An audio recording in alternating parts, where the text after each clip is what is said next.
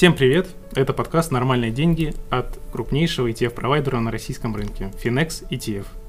В рамках подкаста мы даем простые ответы на сложные вопросы об инвестировании, чтобы помочь слушателям сохранить и приумножить свой финансовый капитал. Итак, мы снова выходим в эфир с хорошей новостью. На этой неделе на московской бирже начались торги фонда FXFA, нового ETF от FinEx с интересным названием Fallen Angels и не менее интересной начинкой, о которой мы сегодня обязательно поговорим. Вести этот выпуск традиционно буду я, Данил Логинов, аналитик команды FinEx, а наш сегодняшний гость Евгений Ковалишин, управляющий партнер FinEx Investment Management. Евгений, добрый день. Добрый день.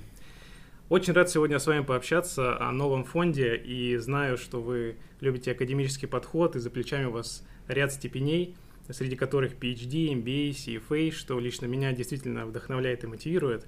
Но, однако, сегодня я хотел бы попросить вести беседу максимально доступным языком, так как мы вещаем на широкую публику и часть, которая, может быть, не имеет финансовое образование или длительного опыта в инвестициях. На самом деле, чтобы разобраться в экономике, достаточно всегда помнить про самые базовые вещи, и с их помощью можно объяснить практически все экономические явления и даже разобраться в дебатах, которые вы можете слышать там по телевизору или сейчас вот в Clubhouse, новая модная площадка. На самом деле экономика, она была и остается про спрос и предложение. Да, все очень просто. Если спрос на какую-то вещь, актив увеличивается, то растет его цена при прочих равных. Да? То есть если либо вырос спрос, либо упало предложение, цена растет. Если, наоборот, спрос снизился или предложение увеличилось, да, то есть все начали продавать что-то одно и то же, а то цена падает. Да, вот это, собственно, в двух словах все то, чем занимается как бы экономика. В применении к финансам важно помнить еще об одном соотношении. Это соотношение между ценой и доходностью. Они работают всегда в противоположном направлении. Да, то есть, если цена растет, то будущая доходность падает. Тоже все очень просто. Если вот мы с вами купим, например, вот эту ручку, да, вы ее купите за 100 рублей, а я куплю за 200, то сколько бы эта ручка потом ни стоила, 300, 500 или 50, да, ваша доходность от этой инвестиции будет всегда выше, чем моя. Да, поэтому, если цена сейчас упала, да, то это значит, что будущая доходность для инвестора, она стала более привлекательной.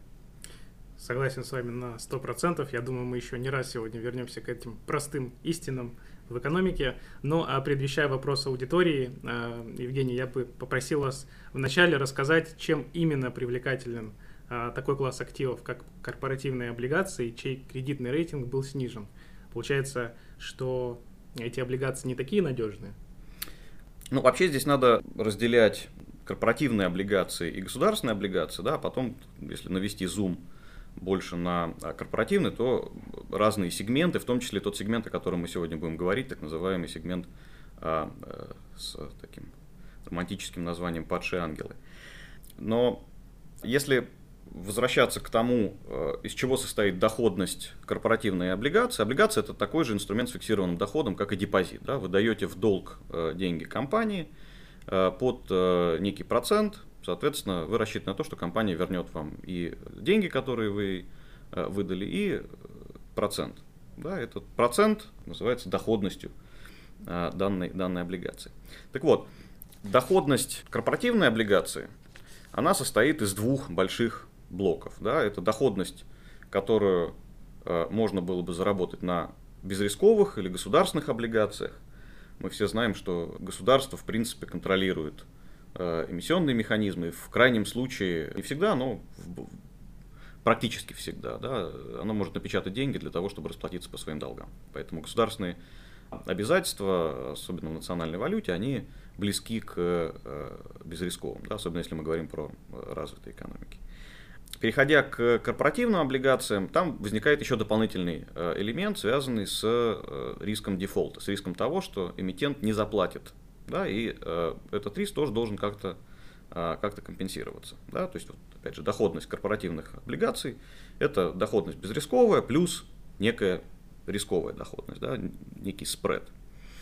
Безрисковая доходность, она тоже, ее можно разбить на несколько кусочков. Да? Основной кусочек – это реальная ставка процента, которая складывается в экономике, инфляционная премия, вместе они формируют номинальную ставку процента, которой управляет успешно, более успешно, менее успешно центральные банки. Да? И есть еще даже в безрисковом вот этом мире премия за срок. Да? Но мы все знаем, если вы придете в банк, обычно по более длинным депозитам вам предложат более высокую ставку. Да? Это не всегда так, но чаще так, чем не так. То есть это все составные части безрисковой ставки.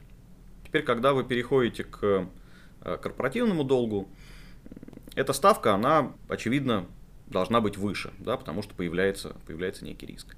Но то, что очень часто забывают или даже не знают, в том числе и те люди, которые предлагают эти облигации, это то, что премия за риск по корпоративным облигациям не равна просто спреду. То есть нельзя сказать, что если безрисковая ставка 1%, а какая-нибудь корпоративная бумага торгуется с доходностью 3%, то инвестор заработает 2% сверх. Да? Существенный кусок этого спреда — это на самом деле не премия, а просто-напросто компенсация за недополученный доход в случае дефолта. Ну вот посмотрим простой пример. Да? Вот есть $100. Я могу их вложить в безрисковые бумаги, например, американские. Мы все знаем, что там нулевые ставки. Значит, сегодня я $100 вложил, через год я эти $100 и получил. Но если я эти же $100 размещу или дам в долг компаниям, которые могут мне не заплатить, ну, предположим, вероятность дефолта 1%. Да? Иными словами, если я дам в долг 100 компаниям по $1, то в среднем одна компания мне не заплатит. Да? Если я вложу эти же $100, раздам их вот этими 100 компаниям, то на выходе я получу только 99. Да? И в мире, где правит только жадность, не жадность и страх, как в нашем реальном мире, а только жадность, да, в академической литературе он называется риск-нейтральным миром, где для инвестора важна только доходность, он даже не посмотрит в сторону вот этих корпоративных бумаг, да, потому что доходность, ожидаемая доходность у него будет меньше. При этом, если каждая из этих 100 компаний, которые я дал по $1, вернет мне $1 и 1 цент, то есть 1% доходности, то тогда они все как бы должны будут мне заплатить 101, но, как мы знаем, у нас есть одна паршивая овца, которая не заплатит. И на выходе я получу те же самые $100. То есть в этом примере получается, что доходность корпоративных заимствований 1%, да, то есть на 1% больше, чем доходность безрисковых. Можно сказать, что это тот самый спред доходности. Но и в том, и в другом случае инвестор получает $100. То есть он не выигрывает ничего. Это просто компенсация за те убытки, которые неизбежно будут. Они не обязательно будут там каждый год, в зависимости от того, какой именно заемщик. Но здесь важно понимать, что спред, который вы видите, сравнивая просто доходность корпоративной бумаги и государственной, это далеко не вся история. Этот спред — это не те дополнительные деньги, которые вы заработаете. Там сидит большая часть, просто компенсация за риск дефолта. Да, мы еще продолжим обязательно сейчас обсуждать вот эти дополнительные компенсации, особенно в случае, когда разговор идет о падших ангелах. Я хотел бы напомнить слушателям, у нас вышел обзор о падших ангелах, об этом классе активов и о новом фонде, где как раз-таки подробно рассмотрены эти компоненты доходности по облигациям. Вы можете ознакомиться с этим обзором по ссылке в описании к этому подкасту. А мы продолжим обсуждать дальше наш класс активов. И если мы говорим про падшие ангелы, Евгений, можете ли вы рассказать, как меняются вот эти два компонента дополнительного риска, да, когда мы имеем дело со снижением кредитного рейтинга? Ну, конечно. Собственно, вот если мы теперь наведем зум на вот сегмент корпоративных облигаций, да, то его очень часто подразделяют в зависимости от кредитного качества. Мы знаем, что есть рейтинговые агентства, Fitch, S&P, Moody's, наши рейтинговые агентства, которые присваивают некий уровень кредитного риска каждому эмитенту. Для тех, кто не очень знаком с этой терминологией, рейтинговые агентства используют аналогию с алфавитом. Да, А, Б и С. Самая надежная бумага имеет рейтинг 3А или AAA. Да. Дальше идет AA, AAA, BBB и так далее. У них есть подкатегории, да, например, там BBB с плюсом, да, она чуть-чуть выше, чем просто BBB, или BBB с минусом, она чуть-чуть ниже, чем BBB. Ну, в принципе, все очень просто. И основными пользователями этих кредитных рейтингов являются институциональные управляющие, для которых удобно указывать уровень кредитного рейтинга тех эмитентов, в которые им разрешено вкладывать деньги. И так сложилось, что есть некая условная граница между качественными бумагами и некачественными. Она проходит по границе между BBB- и BB+. Все, что имеет кредитное качество выше, чем BBB-, называется investment grade или бумагами инвестиционного уровня, а то, что ниже, в 80-е называлось мусорными облигациями, junk bonds, сейчас им дали более такое красивое название high yield bonds, высокодоходные облигации. Ну, суть от этого не меняется. При этом мы понимаем, что любая граница, она, носит достаточно условный характер. И движение компании вниз по вот этому кредитному рейтингу с BBB+ до BBB не сильно отличается от движения от BBB- до BB+. Однако с точки зрения поведения инвесторов разница здесь колоссальная. Пенсионный фонд, у которого прописано в учредительных документах, в мандате, что он не может покупать или держать в своем портфеле бумаги неинвестиционного уровня, как только рейтинг эмитента падает, он обязан их продать. И делает он это практически автоматически. И тут мы как раз вспоминаем баланс спроса и предложения, с которого мы начали сегодняшнее обсуждение. Если по какой-то причине увеличивается предложение, да, все начинают продавать эти бумаги, то цена их резко падает. Да? Но мы помним, что упавшая цена – это как покупка чего-то с большими скидками, в перспективе может означать большую доходность. Вот, собственно, эмитентов и их бумаги, кто в силу обстоятельств был низвергнут с небес кредитного рейтинга, да, по аналогии с библейской историей про падших ангелов, их, собственно, поэтому так и называют. Это вот те самые падшие ангелы, которые упали за свои грехи с небес кредитного рейтинга. Для инвесторов, которые покупают эти бумаги, значит, после того, как они прошли этот даунгрейд, это означает, что они покупают бумаги при прочих равных с большей доходностью, чем та, которая могла бы быть, если бы этого эффекта не было.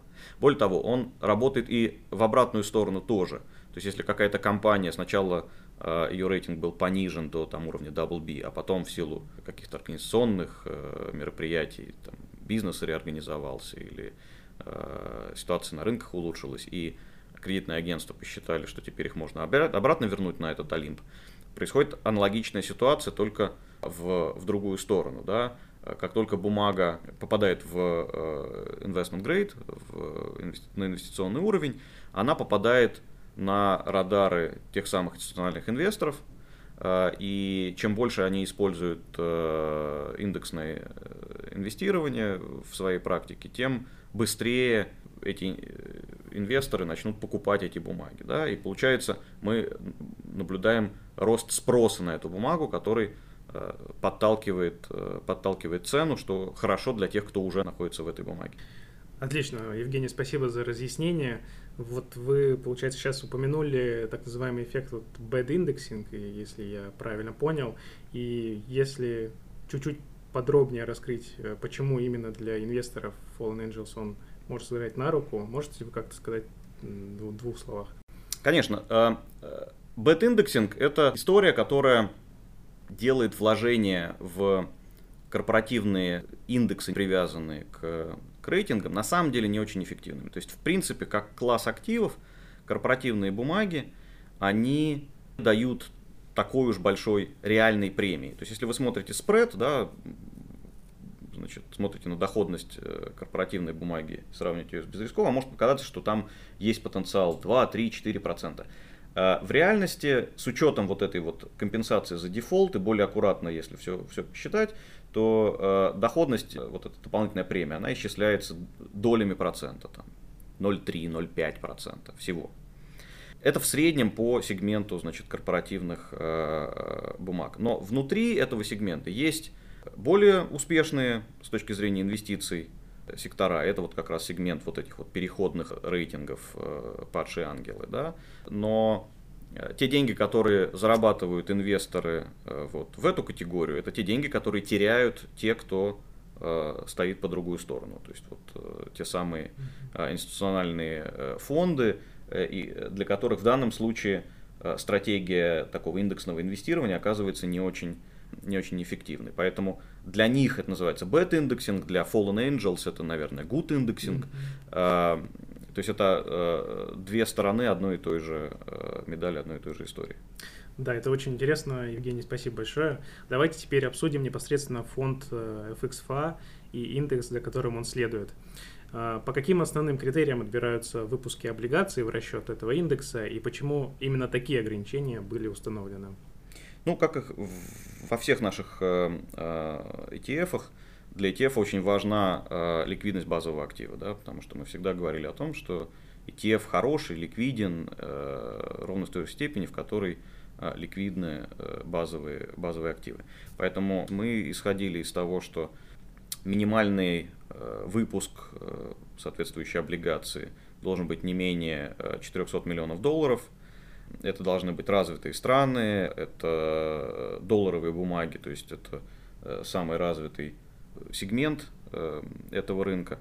То есть для нас очень важно обеспечить высокое качество отслеживания, высокое качество тех базовых активов, которые, значит, находятся в этом фонде. А, собственно, доходность нам будет обеспечивать вот этот подход, связанный с кредитным качеством этих бумаг.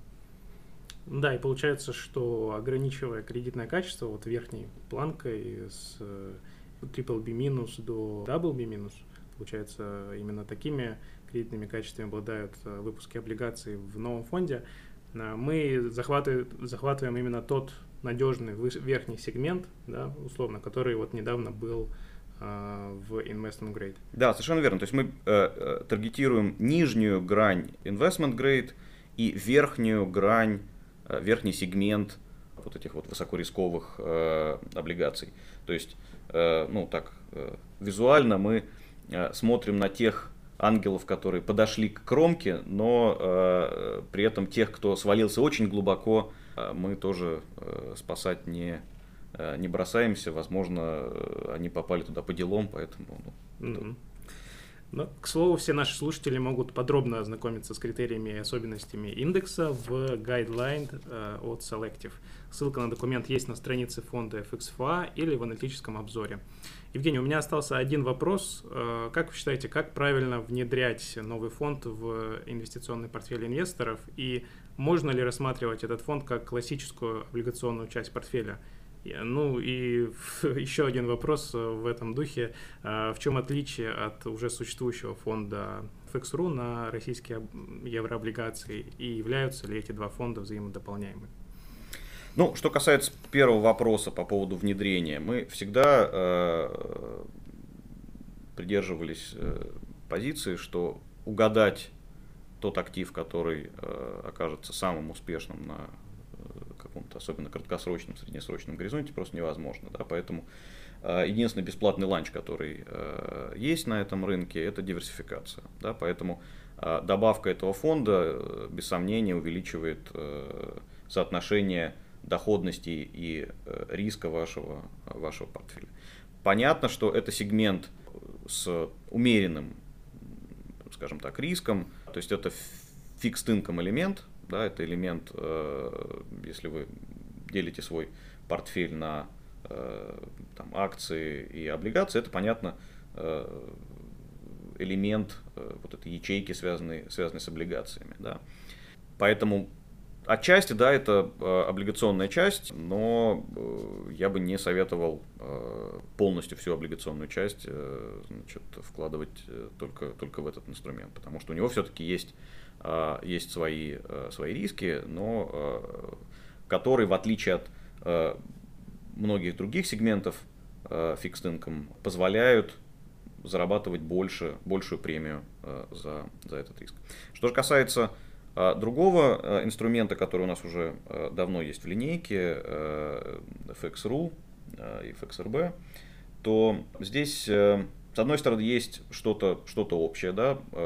FXRU включает в себя исключительно российские еврооблигации, и с учетом того, что кредитный рейтинг, суверенный кредитный рейтинг России, он как раз на уровне находится PPP, PPP-, он отчасти построен по схожей логике, но если в случае с падшими ангелами источником дополнительной доходности является кредитный рейтинг, то в случае с Россией дополнительная доходность по этим бумагам обеспечивается, в первую очередь, этим эффектом от санкционных ограничений, которые не дают формально или неформально ряду инвесторов покупать эти бумаги. Опять-таки вспоминаем про спрос и предложение.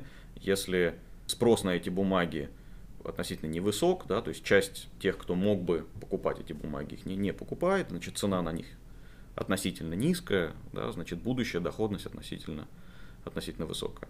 Поэтому с этой точки зрения этот инструмент, он вполне может использоваться вместе с нашим новым FXFA, потому что в том числе они построены все-таки немножко разным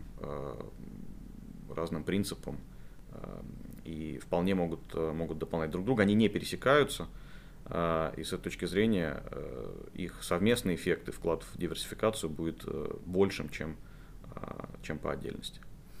Супер. Я надеюсь, что нашим слушателям стало понятно, как работает новый фонд и в чем его ключевые преимущества и как можно его использовать в своем инвестиционном портфеле. Мне кажется, на российском рынке не так много разнообразных облигационных фондов, поэтому FXFA может отлично разнообразить существующую линейку фондов на этот класс активов. И с более подробной информацией, снова повторюсь, о фонде вы можете ознакомиться на странице фонда или в аналитическом обзоре. Напомним, что наш разговор не является инвестиционной рекомендацией, в данном случае мы лишь обсуждаем особенности нового ETF-фонда. Призываем всех использовать разумный подход к инвестированию, а при принятии инвестиционных решений исходите из своих долгосрочных целей и риск-профиля. Евгений, большое спасибо за беседу, было очень приятно с вами пообщаться. Спасибо, удачных всем инвестиций, не забывайте про спрос и предложение, это вам поможет разобраться не только в экономике, но и в финансах.